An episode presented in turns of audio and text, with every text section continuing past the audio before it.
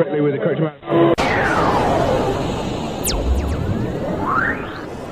D20 Radio, where gamers roll.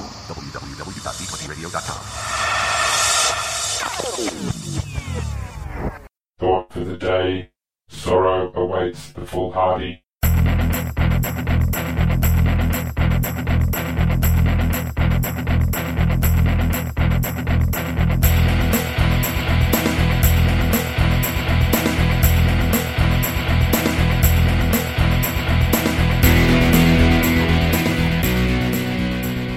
Chroniclers, and welcome to episode 89 of the Grimdark Podcast. This is James. And this is Mike. If you're joining us for the first time, we're a podcast devoted to role playing in the 41st millennium. We follow any game system that will do it, but right now we're following the development of Wrath and Glory, the new gaming system by Ulisses North, or North America, uh, where they are going to be bringing out a new system around Gen Con, we're thinking. Yeah. Uh, but Um, we also. I have to say, I thought Yeah. we'd already discussed this. From now on, we're just going to call them Ulisses. Ulisses. Okay, sorry, my mistake. Uh, but we also do cover off the history, obviously, with the Fantasy Flight Games line and uh, general stuff about GW and, and uh, 40k as well. So, Yep. uh, if you are joining us first time, welcome. If you're back for another another exciting adventure, then uh, today we're going to be picking up where we left off with our. Uh, our three-part series. It is a three-part series. This is definitely the final part. I've Definitely written the the notes. definitely part. the final part of bringing you up to the knowledge of what's going on in the Dark Millennium, Yep. Dark, Dark Imperium. Sorry, Dark Millennium was a terrible thing.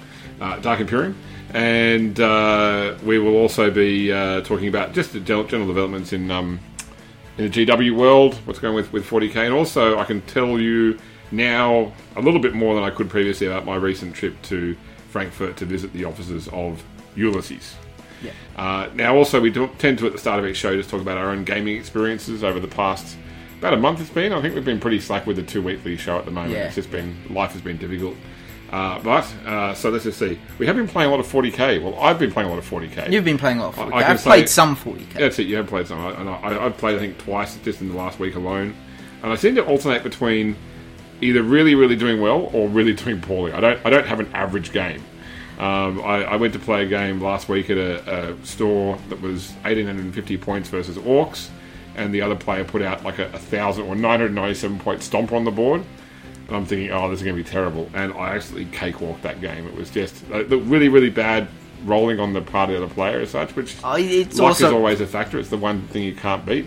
yeah, but from what you told me, he took a shooty stomper, and with their ballistic skill of five, it's not exactly surprising that it did poorly. That's it. Yeah, and only one squad of boys. You know, so I, I was worried about the infantry charge, and after I took out his one squad of boys, then that was it. It was just There was no infantry. yeah, it's it. Dealing with dealing with trucks and etc. So yeah, look, it was it was alright. But then I, I, I then turned around and lost the game horribly on the weekend against a friend with my Grey Knights, where I was absolutely decimated. The only reason I did well points wise in the end was because he took out half his force with a bad Perils of the Warp roll. So. but you know, I- we did actually in the last month have a game where we played two versus two as well. So two Yep. Imperial versus two Chaos. That was, I think, a fun game. Probably less so for the for yourself, but uh, Oh, it, it was okay. I think it was just bit of poor setup on Chaos's part, but otherwise, you know. Yeah, bad. it's it. One one side didn't really get into the battle until halfway through, so you were sort of carrying that side. Well, I don't want to say too much because I know I know that person listens to our show as well. So it was, you know, just it was a team tactic thing, not, not an individual thing. So Oh, okay. that's it. No, we, we just set up poorly. We didn't communicate properly about where we were going to put things, and it hampered us. Yeah. Uh, what else? So we haven't played any D and D for a while now because our D and D GM has been sort of tied up with. Not, he's been available, but just been hasn't had the time to plan the the chronicle out as such. And we did actually decide to recently pick up um, the Star Wars system again, uh, fr- fresh. You know, starting an Age of Rebellion game rather than Yes, Edge fresh. Empire like we did last time. What do you mean? What's, what do you mean? Are you you bitter? Are you? Is that what it's about? No, it's not so much that. It's just that it's one of those games where starting characters really suck. You think? Start, yeah, yeah. It's the entire money thing. You start with a Oh, okay. pistol It- it's a gear and thing. maybe some tough clothes, and that's it. Okay. Yeah. So I Okay, mean- right. E- Even Luke Skywalker started with a land speeder. we it have was- less it was- gear it than was- a dirt poor farmer on Tatooine. It was his uncle's land speeder. anyway, look, I mean, you're right. So I, I, don't think it's a case of the characters being less capable. It's the characters being less equipped. That's probably Yeah. where you're coming from. Uh, and, and because being a rebellion game, there isn't a lot of guidance on how you sort of work out gear from the rebellion, pay from the rebellion. It's a bit more granular, I think, in Edge, Edge of the Empire as well. So.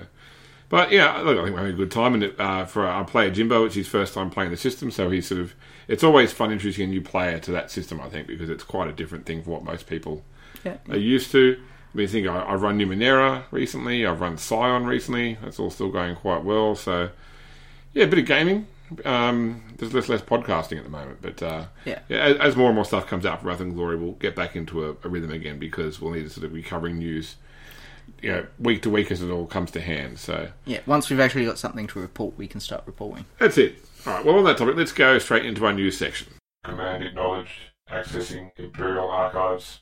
Okay, so for the news, I think on the Wrath and Glory side, we haven't really seen any designer updates since the one where Ross sort of gave us an introduction to all the various people that will be working um, on the game with him. Yep. Um, but uh, we did see recently that, uh, as it was posted on, on Facebook and on uh, Twitter, that uh, Ulisses put up a video on YouTube, which includes an interview with myself after my experience playtesting the game in their office. So I can now say, now it's been announced that I, I did get to playtest the game. I can't really say much about the the game itself. Um, it was the session was recorded. They did actually record the whole session, uh, and so the hope is that uh, at some point in the future, Ulisses might put that um, that session up, and that might be a good way for people to see how the actual how the game system works.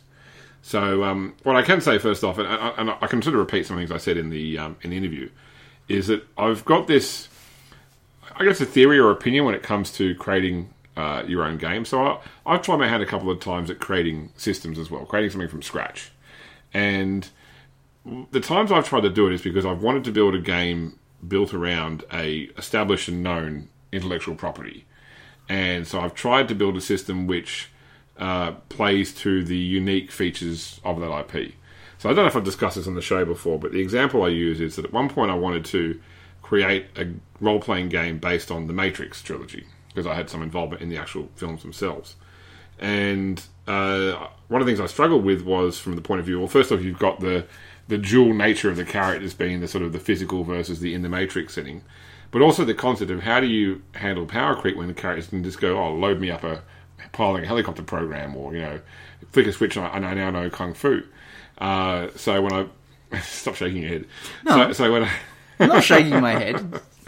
so when I built that system, I sort of had to come up with this whole concept around the fact that character development in the game limits your memory capacity.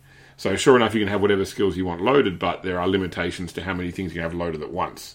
And as your character develops, that allows you to have more diversity by having more things sort of loaded into memory at one time as such.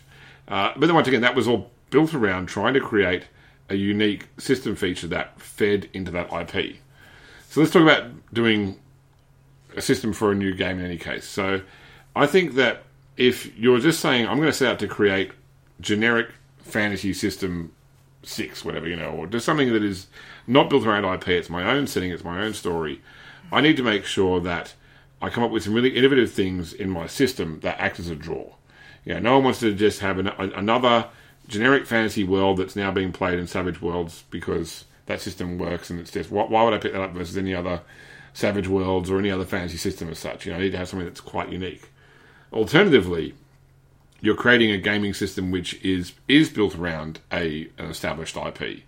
Uh, yeah, something that is going to draw people in simply because it's that. You know, it's Star Wars, it's Star Trek, it's Warhammer 40k, it's turn your phone off, Mike. Um, but uh, But Domino's needs me to know there's a 40% off sale. What can I do? That's true. Um, in, in which case, uh, you can when you're creating a system. Yeah, it's nice to. It's certainly nice to try and put in unique features that feed that narrative you're building around. But you don't need to overdo it. You know, uh, and, and, I, and I see that with what I played at Ulisses, which is a, a game where the the system that we we play with fed the 40k universe um, directly. It wasn't earth-shatteringly different, you know. I mean, it was a, a dice ball system. Um, you know, we know it's a dice system with d6s. I can say that you know, I played Shadowrun. And I can see similarities with Shadowrun and such. Um, but uh, yeah, it, it worked. You know, it was simplistic. It was fast to pick up. Um, you know, there were uh, players at the table in that in that session who had never played the game before and had picked it up and were understanding it and were rolling without needing guidance very very quickly. Yeah. So I think that, that that's a good step. You know, I can certainly see influences on Ross from other game systems he's worked on in the past, uh, and other things that I, I, I imagine he likes as well. So I, I know that Ross, as a person, likes you know um, Champions, the old hero system. He likes superhero stuff. He likes mecha games as well, like BattleTech as well. So I was, I was, I guess, looking for elements that I could sort of see the Rossisms creeping into it as well. But uh, uh, I, I know that uh, so some people that, that have not been involved in playtests in the past, um, I used to wonder why when the first the first time I read an NDA for a playtest, and I have playtested various computer and role playing games in the past, um, is I wondered why you could never discuss after the fact the rules that you played in the playtest that were not eventually used or were changed or scrapped for the final release. You know, so I played this game, and in this game, um, you know, the rule was blah, but by the time I got to release, the rule had changed to something else. Uh, why I couldn't go and tell my friends, oh yeah, it used to be like this in the playtest, but now it's released it's like this. Uh, and I can sort of see that now, especially being a person who's in product management myself, why um, you do that because yeah, some players might go, oh yeah, they should have left it like that, you know, and they're suddenly now comparing it to what could have been rather than simply playing what has been given to them. Um, so yeah, I, I don't know. There's a long time between now and Gen Con when they're talking about trying to release this, so there may be significant changes from what I played. It could be quite different. So I guess we'll wait and see what happens, what they do with the video that, that we recorded then.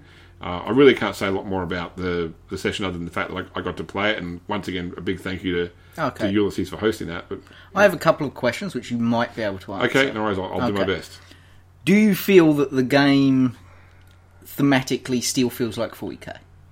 Yeah, yeah, I do. I, I- Okay. I mean, I, I, I'll throw throw in the, the caveat there though that all of the players who were playing, I think, were 40k, you know, proficient themselves. Yep. And so therefore, you know, you could you could almost pick up any game system and start playing a game of 40k role playing game if you if you if you are bringing the setting with you to the table as well. Yeah, but there are certain things in which are sort of 40k inherent. Like, yeah, that's it. No- you know, that if the system just doesn't do it, Yeah. it won't feel like 40k. And I'm just asking, you know, those sort of things still there, or Yeah, no. It, Yeah. it- none, okay, nothing that we did took me away from the 40k feel. I guess that that, that was the main thing. okay, yeah. yeah. And then the next thing is, do you feel that the system would allow for mass style combat engagements? So against a big group of cultists, can you go in and massacre a whole bunch of them, or is it sort of very granular, single one-on-one fights sort of thing?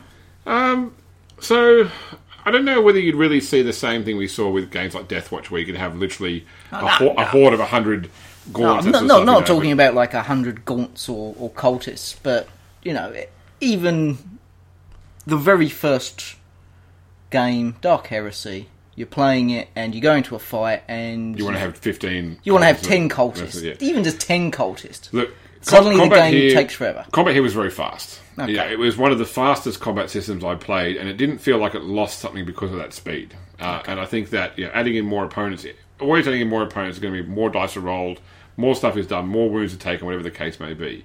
But I don't think it would push the game out to unacceptable lengths as such to have that. So I would say that it would it would happily support larger scale combats. I don't know if they're going to go with things like mass warfare rules or, or horde systems like we saw in in Deathwatch. But uh, actually, that's one thing I do want to point out was that out of all the game systems that I compared it to, I never found myself comparing it to Dark Heresy or Rogue Trader or Deathwatch. You know, it really did stand alone as a game. You know, Okay, I- so it felt completely new. it did. It did. From a, from a system point of view, I, I- didn't really see other than like you know, uh, okay, you, you might you might see things like strength, for example, still appearing. You know, but strength is in, in a lot of in a lot of uh, role playing games as well. You know, so Yeah. uh, n- nothing straight away went. Oh, they just copied that from Dark Heresy, Rogue Trader, etc. I think it was.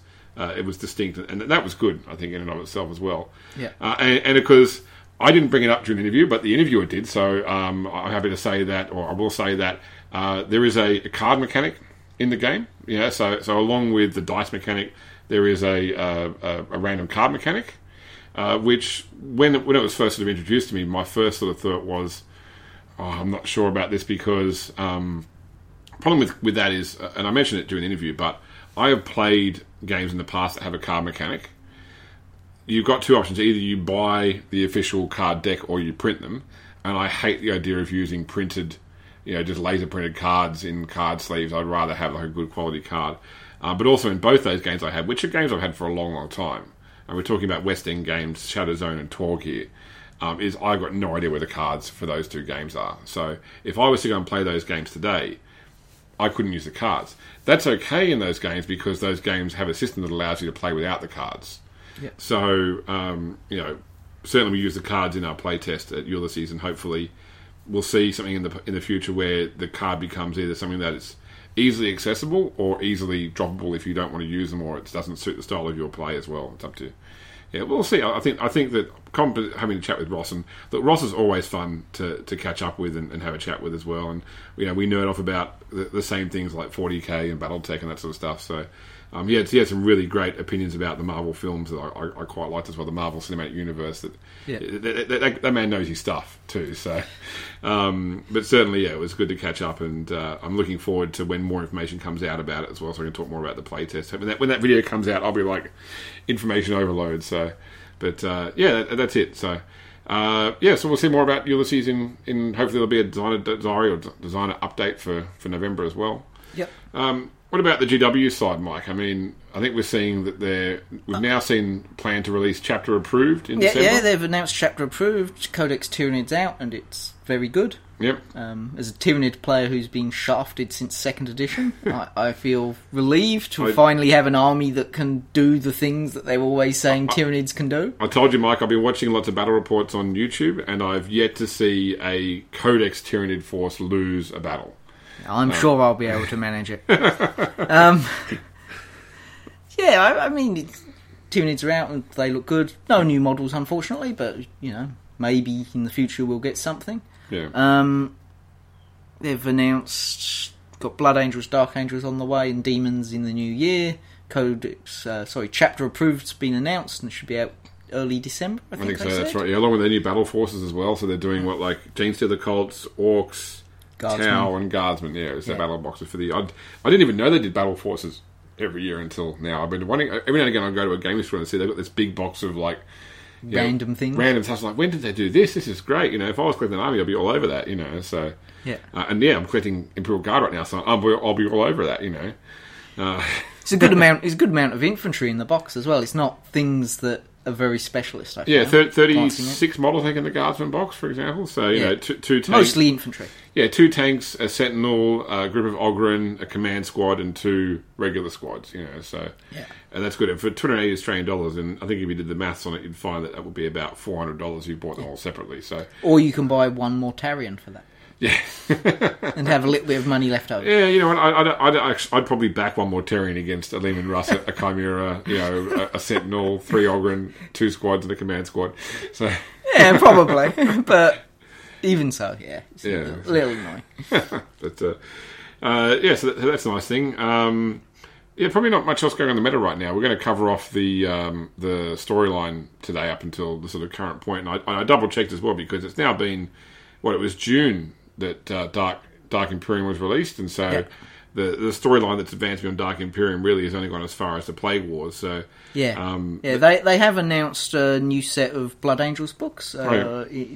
Uh, I think it's Invasion at Baal or Devastation at Baal or, or something like yeah, that. Baal gets screwed again. Baal gets screwed in. Yeah, it's, the- it's the Tyranids invading Baal and all that stuff. We know mostly, we, we know the sort of broad strokes of what occurs there from, from some of the other codexes, from the Death Guard Codex and Tyranid Codex, and probably we'll see a lot more from the Blood Angels Codex.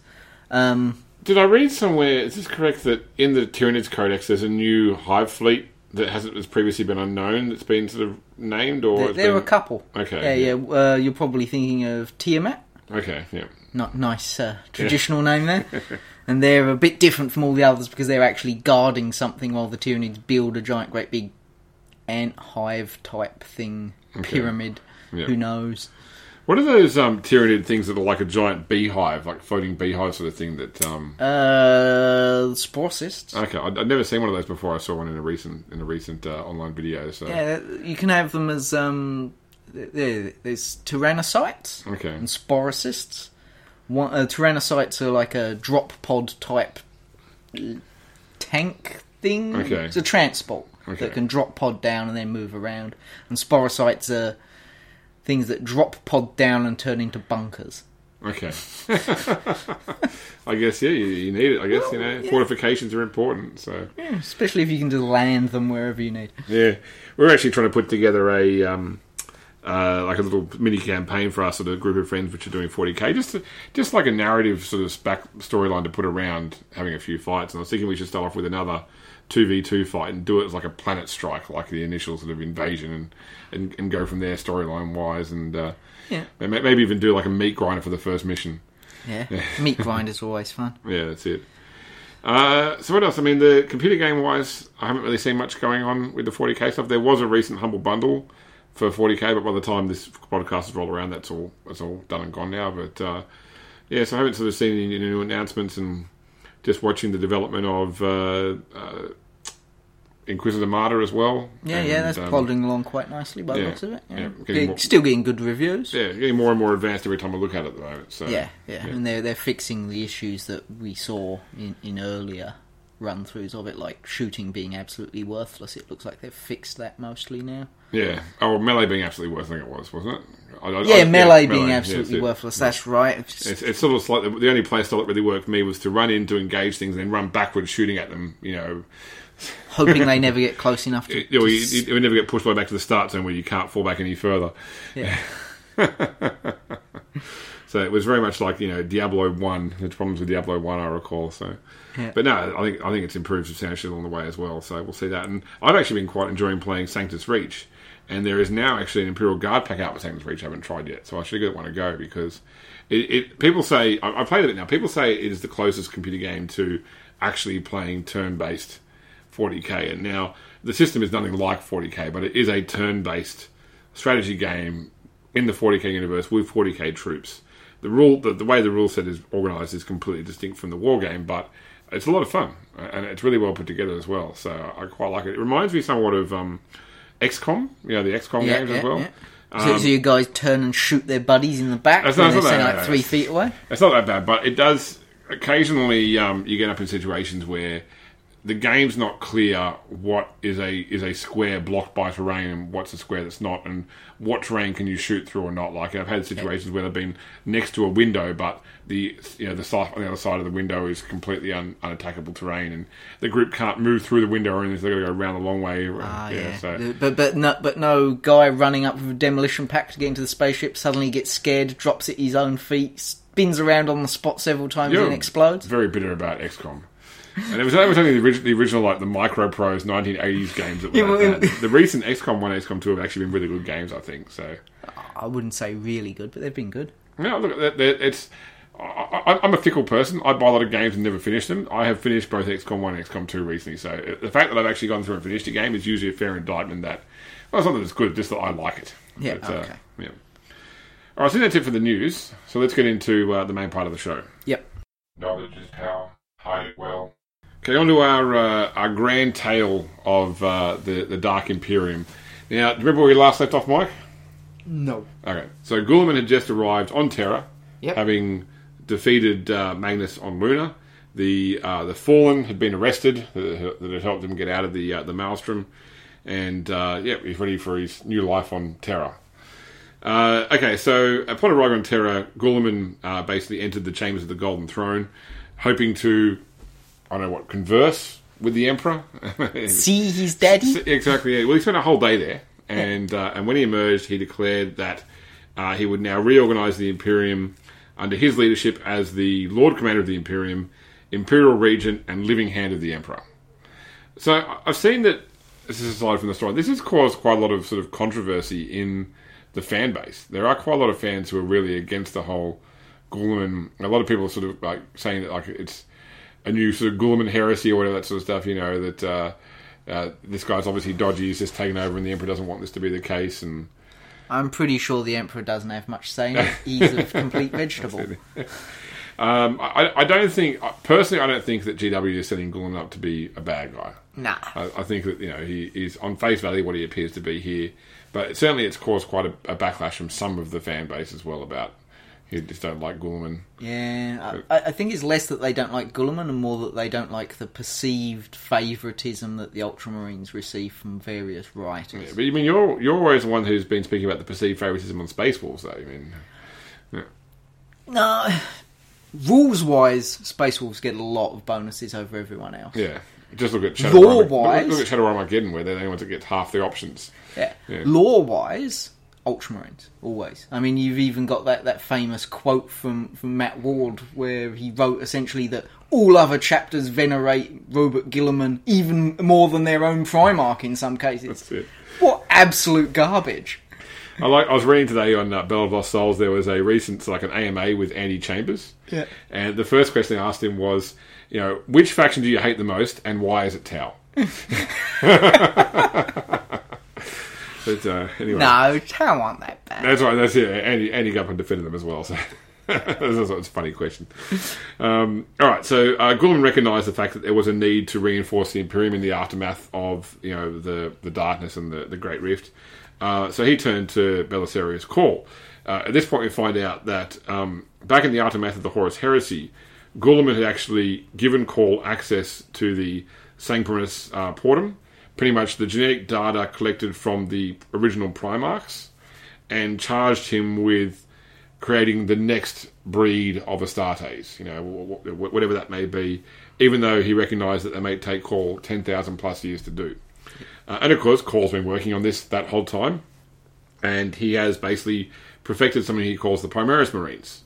Uh, pretty much marine, like standard uh, Adeptus Astartes, who have been enhanced by the addition of three new organs the sinew coils, uh, the Belisarian furnace, and the Magnificat.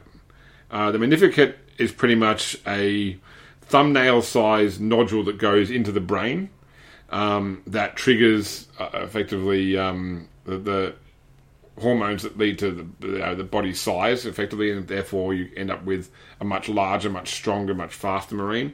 Uh, now, from what, we, what we've been told is that the Magnificat was originally in two parts. Uh, basically, part for the left hand side of the brain, part for the right hand side of the brain. Cawl was only able to reconstruct the right hand node as such, and so the left hand node um, was lost, destroyed, whatever the case may be, which is why Primaris Marines, despite being greater than uh, regular Marines, are still not the equal of the Primarchs. Yeah, because an army of Primarchs couldn't possibly go wrong. No, exactly. uh, and of course, Guilliman did specify that uh, Cawl was only to make um, Primaris Marines from the gene seed of the Primarchs who remain loyal. Absolutely, I'm sure Cawl would possibly consider doing something he wasn't told. Uh, anyway, so uh, and Cawl had you know made thousands of these Marines and placed them into uh, stasis, mainly aboard his ship, the Zar-Quaesitor.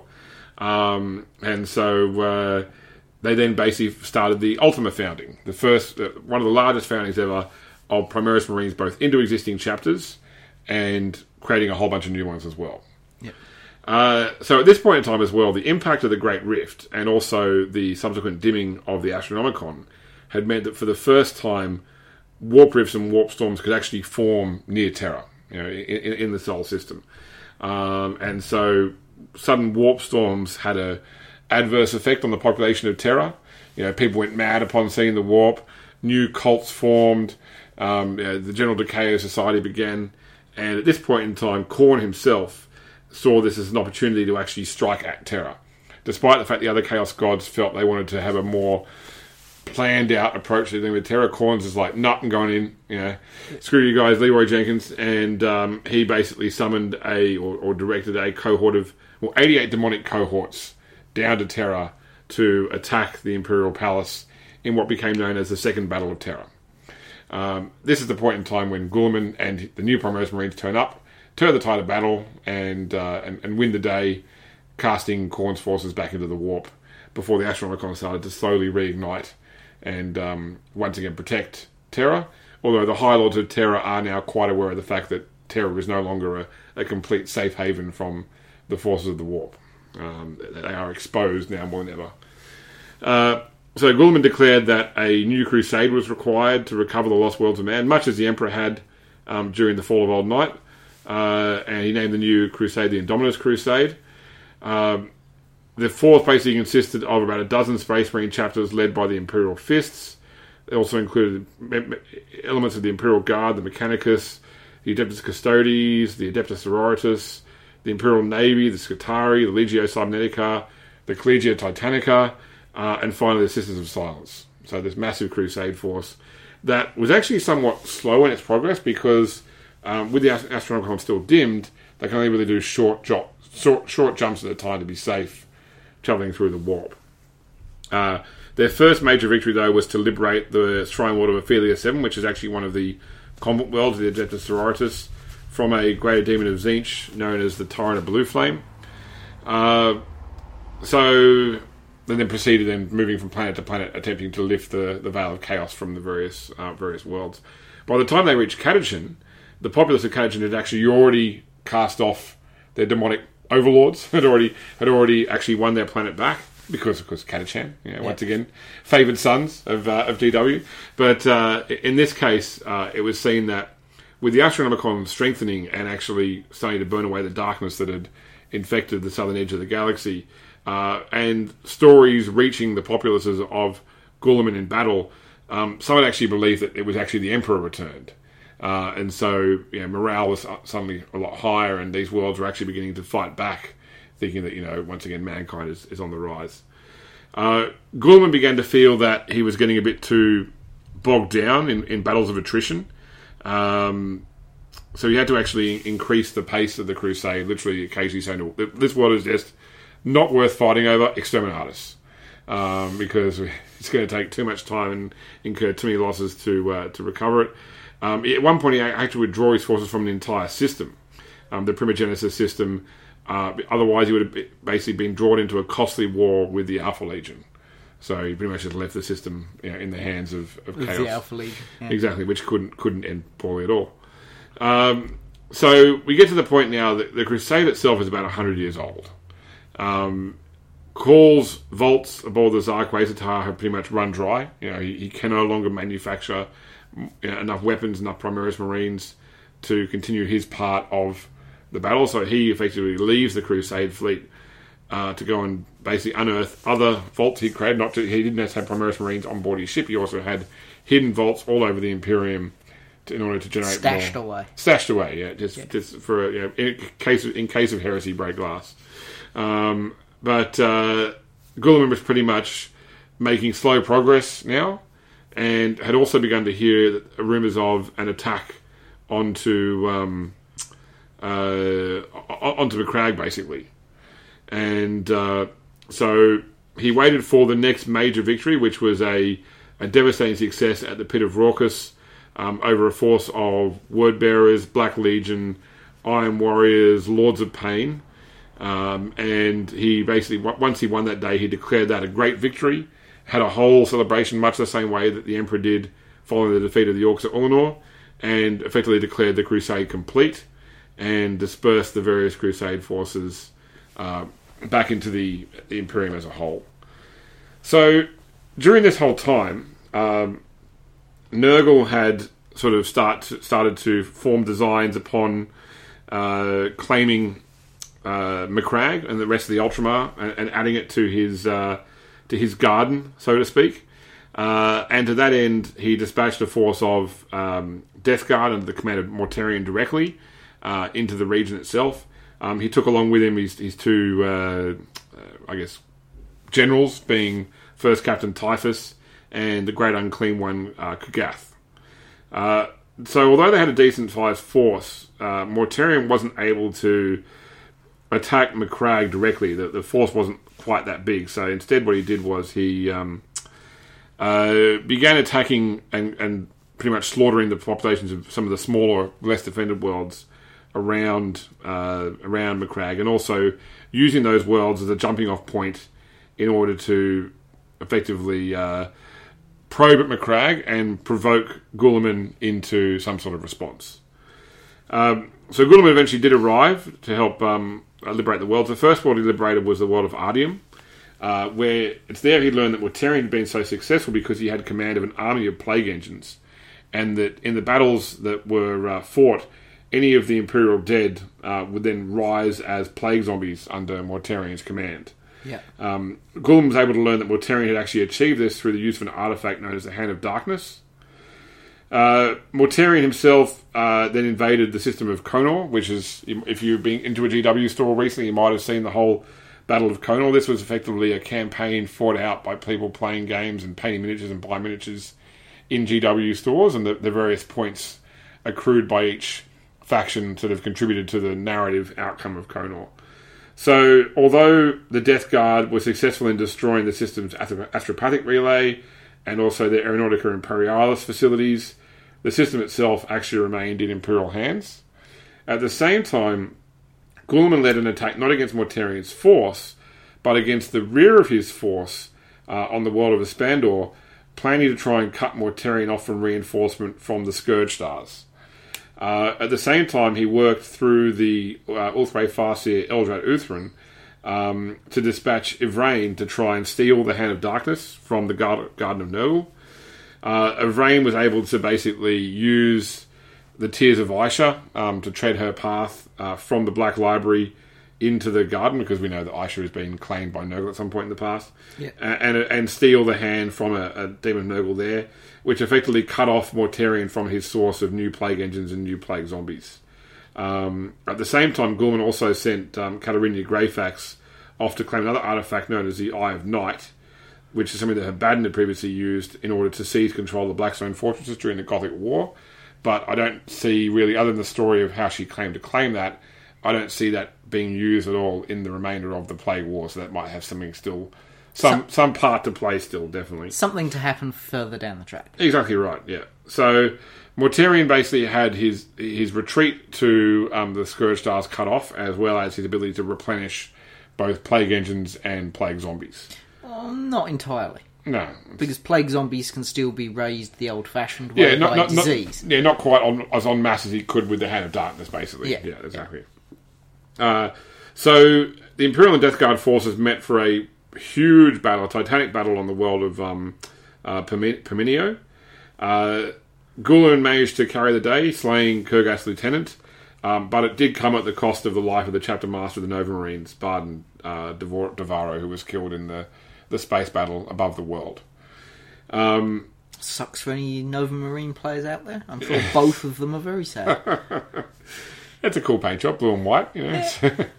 uh, anyway, so Imperial forces were then then pursued Mortarion's forces to the world of Iax, um, where Guilliman and Mortarion finally fought one another. Um, because they could only really fight each other to a standstill.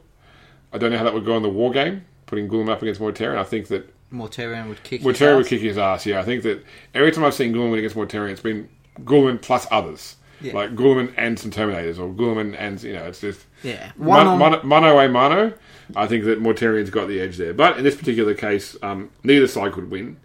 Um, and at this point, Mortarion also learned from his connection to Nurgle that the other Chaos Gods had chosen to use this opportunity to go and try and claim regions of the Scourge Stars for themselves, and had actually attacked Nurgle's uh, Nurgle's um, home territory with Mortarion and his forces away. So uh, Mortarion fled the battle uh, under the cover of virus bombing, as you do. Um, and, and that effectively resulted in the end of the uh, of the plague wars. Uh, that's pretty much where the the 40k narrative now now ends. Um, the there has been a story that uh, uh, Marneus Calgar also had a, a something called the Vengeance Crusade Vengeance campaign against orcs in the region, but it's it's a minor sort of it's it's a skirmish, let's call it. And uh, there's been some more writings about what Emily Vale's been up to in the time since then too. But uh, to be honest, uh, that's really where the meta is today. Yep. So, going back to what we know of Wrath and Glory in relation to this as well. So, to give us a scope for time of Wrath and Glory, all we really have to go on right now is the fiction that was included in the um, uh, the samples product they had at Gen Con this year. And in that, you know, it's, it's certainly we know it's certainly Dark Imperium. In fact, we know that um, Imperium Nihilus is we don't know if the Dark Imperium is the name of the first campaign setting for Wrath and Glory.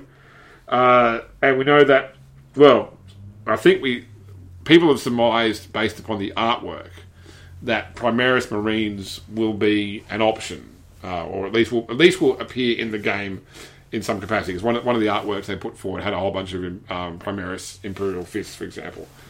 So obviously, it's safe to say it's post the Great Rift. Um, because remember, because Dark Heresy Road they were always behind where the meta was up to, weren't they? Like I I think oh yeah, substantial. substantially, like like even like a couple pre, of hundred years. like pre rediscovery of the Necrons as well, for example, wasn't it? Yes. So when the Necrons first appeared in Death Watch, it was sort of like we, we've never seen these things before as yeah, such. Yeah. exactly. Um, so I- I'm wondering whether they will, with with Wrath and Glory, maybe focus it on literally that, that early days of the Dark Imperium. But then again, that that sort of limits how readily the Primaris Marines would be available to participate as well. So I suppose you could set it at the point where Guilliman finally gets over to the other side. yeah, so like midway through the Indominus Crusade sort of thing. Yeah, it still gives you a good fifty years of play. Yeah, because I think I, I think just reading it, they wanted to play up that uh, the isolation side of the Dark Imperium as such. You know Yeah, that yeah. that you know support from Terra is still limited, communication is still limited, and I can see that being a, quite a compelling setting. It's we've spoken on the show in the past how much we like post-apocalyptic settings as such, and and it's almost post-apocalyptic on a galactic scale as well. Yeah. You know, so um, yeah, I can see that contributing to it. So you now know, based upon whatever options you want to play, the rough lay of the land. You know that uh, the Primaris Marines now exist and are in most chapters and plus new chapters. That Kimura is now beset by demons that emerged through um, through Cain's Gate. Uh, that Terra is no longer safe from demonic attack as well. That you know that the the uh, the warp storms that could form around Terra have meant that the world itself is also exposed to attack. That um, yeah, that Chaos forces have been, emboldened by their victories, and that there are still worlds out there within the Imperium that were unable to be saved and literally had to be skipped by the Indominus Crusade in order to get a move on. So Yeah. I guess that's your sort of setting concept going into Wrath and Glory. You know, could you work with that, Mike? If you're, you know, you could come up with plenty of plot hooks within that You sort can of come up with plenty of plot hooks for it. Yeah. I mean, planetary invasions probably easy yeah, if you want to do that sort of very combat heavy marines and all that sort of thing. But I suppose if you want to go for a more dark heresy style Inquisition play, yeah, um, yeah, I mean, plenty of cults and problems going on with the Astronomicon being blocked and communications and governors suddenly deciding that maybe they don't have to pay their tithes anymore. it's, one of the things I like about this setting in general is that you know if you go to the base level, so you say, okay, we want to play a bunch of Necromunda style gangers. You know, Necromunda's coming out now next week again, so it's going to get a lot of lot of sort of support for that. I could say that you know I've got th- this gang has been fighting with another gang for years over control of this one old underhive sump. You know, and literally, you know, that could be the scope of your campaign where these two gangs are fighting over, you know, a big room. Yeah. For the, uh, and, and their world doesn't exist beyond the corridors and facilities that, you know, that, that One they- day the chosen one will appear and turn the spigot. That's it. Um, you know, conversely, at the far end, you know, you could be playing rogue traders who can freely move their way around the entirety of the Imperium and go beyond the edge of the Halo stars if they so choose.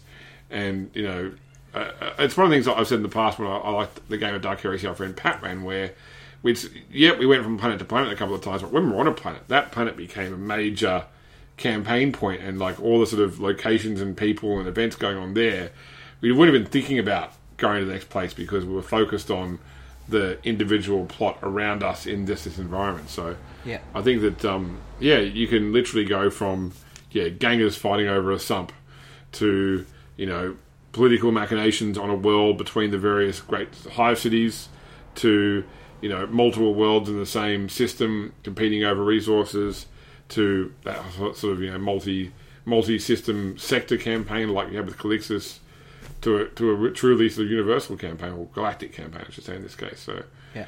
yeah you agree Yeah. Plus, of course, you can play Tyranids. So know that we still all, all we know is that you know what, what, what's Ross's line he kept using at Gen Con. You know that's important to me. I'd like to include that. You know, I'd, like to include what's important to me. I don't know if it'll be in there, but it's important to me. You know, so, Yeah. so we'll see if uh, if uh, click click crack crack is you know a possible player character for you. No, I don't see why not. it would go so well with like a squad of guardsmen or No, you a couple of Sisters of Battle plus a Gaunt.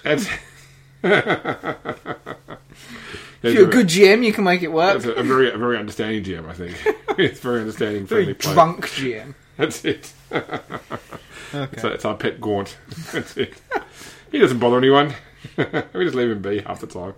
Anyway, So that's it for our. Uh, our we've caught up in history. Okay, so let's uh, I think move on now to closing out the show. Okay. All astropaths to the choir chamber. Message incoming. So at this point in the show, we normally talk about any sort of communications we've had, things going on in our world uh, since the last show. So we did have a, a, nice comment from a guy named Toby on Facebook, just about uh, recently joining our show and enjoying the episodes following the development of Wrath and Glory. So thank you very much, Toby, for those kind words. Uh, also, on our Twitter account, we actually um, uh, spoke recently with a, a guy named um, Rob Farker, who does a uh, another podcast called uh, Only in Death, which is everything that we promised you it never delivered in form of a actual play sort of thing of uh, of uh, Death Watch. Uh, so I listened to the um, the first episode of that one recently, and uh, it's the, the, production quality puts us to shame because Rob is actually a professional voice artist, and I think has a a much greater knowledge of delivering um, high quality audio. Yeah. whereas we're, we're more sort of talentless hacks who just do this on a laptop with a with a play, play microphone. But uh, no, certainly uh, it was it was a good um, good podcast and uh, a lot of interesting sort of stuff there. He also um, I also picked up another podcast he referred me to called Paid to Play podcast, which is one that's more about sort of finding ways to actually uh, get paid for doing the things that you love as well. So, uh, okay. uh, so you know, it's it's the, the, the podcast tree groweth in various directions. But I'd certainly encourage you to check out um, Only in Death uh, RPG podcast, which we will link from our uh, from our page as well. Also link the um, uh, the Ulisses uh, video that was put up on YouTube too, so uh, you can check that one out if you haven't done so already. If you do want to contact us, you can do so through many methods. You can email us show at grimdarkpodcast.com. Our Facebook page is facebook.com slash grimdarkpodcast. Our Google Plus page is plus.google.com slash plus sign grimdarkpodcast. We tweet through at grimdarkpodcast as well. Uh, that's really the best way. They're the best ways to get us. I think that we haven't had any um, voicemail messages through our website for a long, long time, and that's costing me like sixty bucks a year. So I think I'm going to give SpeakPipe up and just and just focus on normal written written responses. I think you should never have taken it up in the first place. But it's something other podcasts have done, and I've also submitted. I have also like to other podcasts I've listened to who've used SpeakPipe to you know give them content too. So but look, at the end of the day, we still get fantastic communications through Facebook and other things as well. So yeah. um, having the audio there doesn't make too too big a difference. But uh, yeah, so if you do, if you enjoy the show, please like us on on uh, or uh, comment and review us on uh, iTunes or uh, whatever other methods you might find. And uh, we hope you enjoyed the show today. we'll be you know back again in the near future with more information about Wrath and Glory as it comes to hand. check out the stuff that we've already posted and enjoy. We'll, we'll catch you next time. This podcast is not endorsed by or affiliated with Games Workshop or Fantasy Flight Games. Warhammer 40,000, Dark Heresy, Rogue Trader, Deathwatch, Black Crusade, Only War, Eternal Crusade, and all associated properties are trademark and or copyright of Games Workshop Limited. Fantasy Flight Games is a trademark of Fantasy Flight Publishing Inc. All other materials are trademark and or copyright of their respective owners. All original content is copyright of the Grimdark Podcast. All rights are reserved by their respective owners. Our theme music comes from Mevio's Music Alley, music.mevio.com.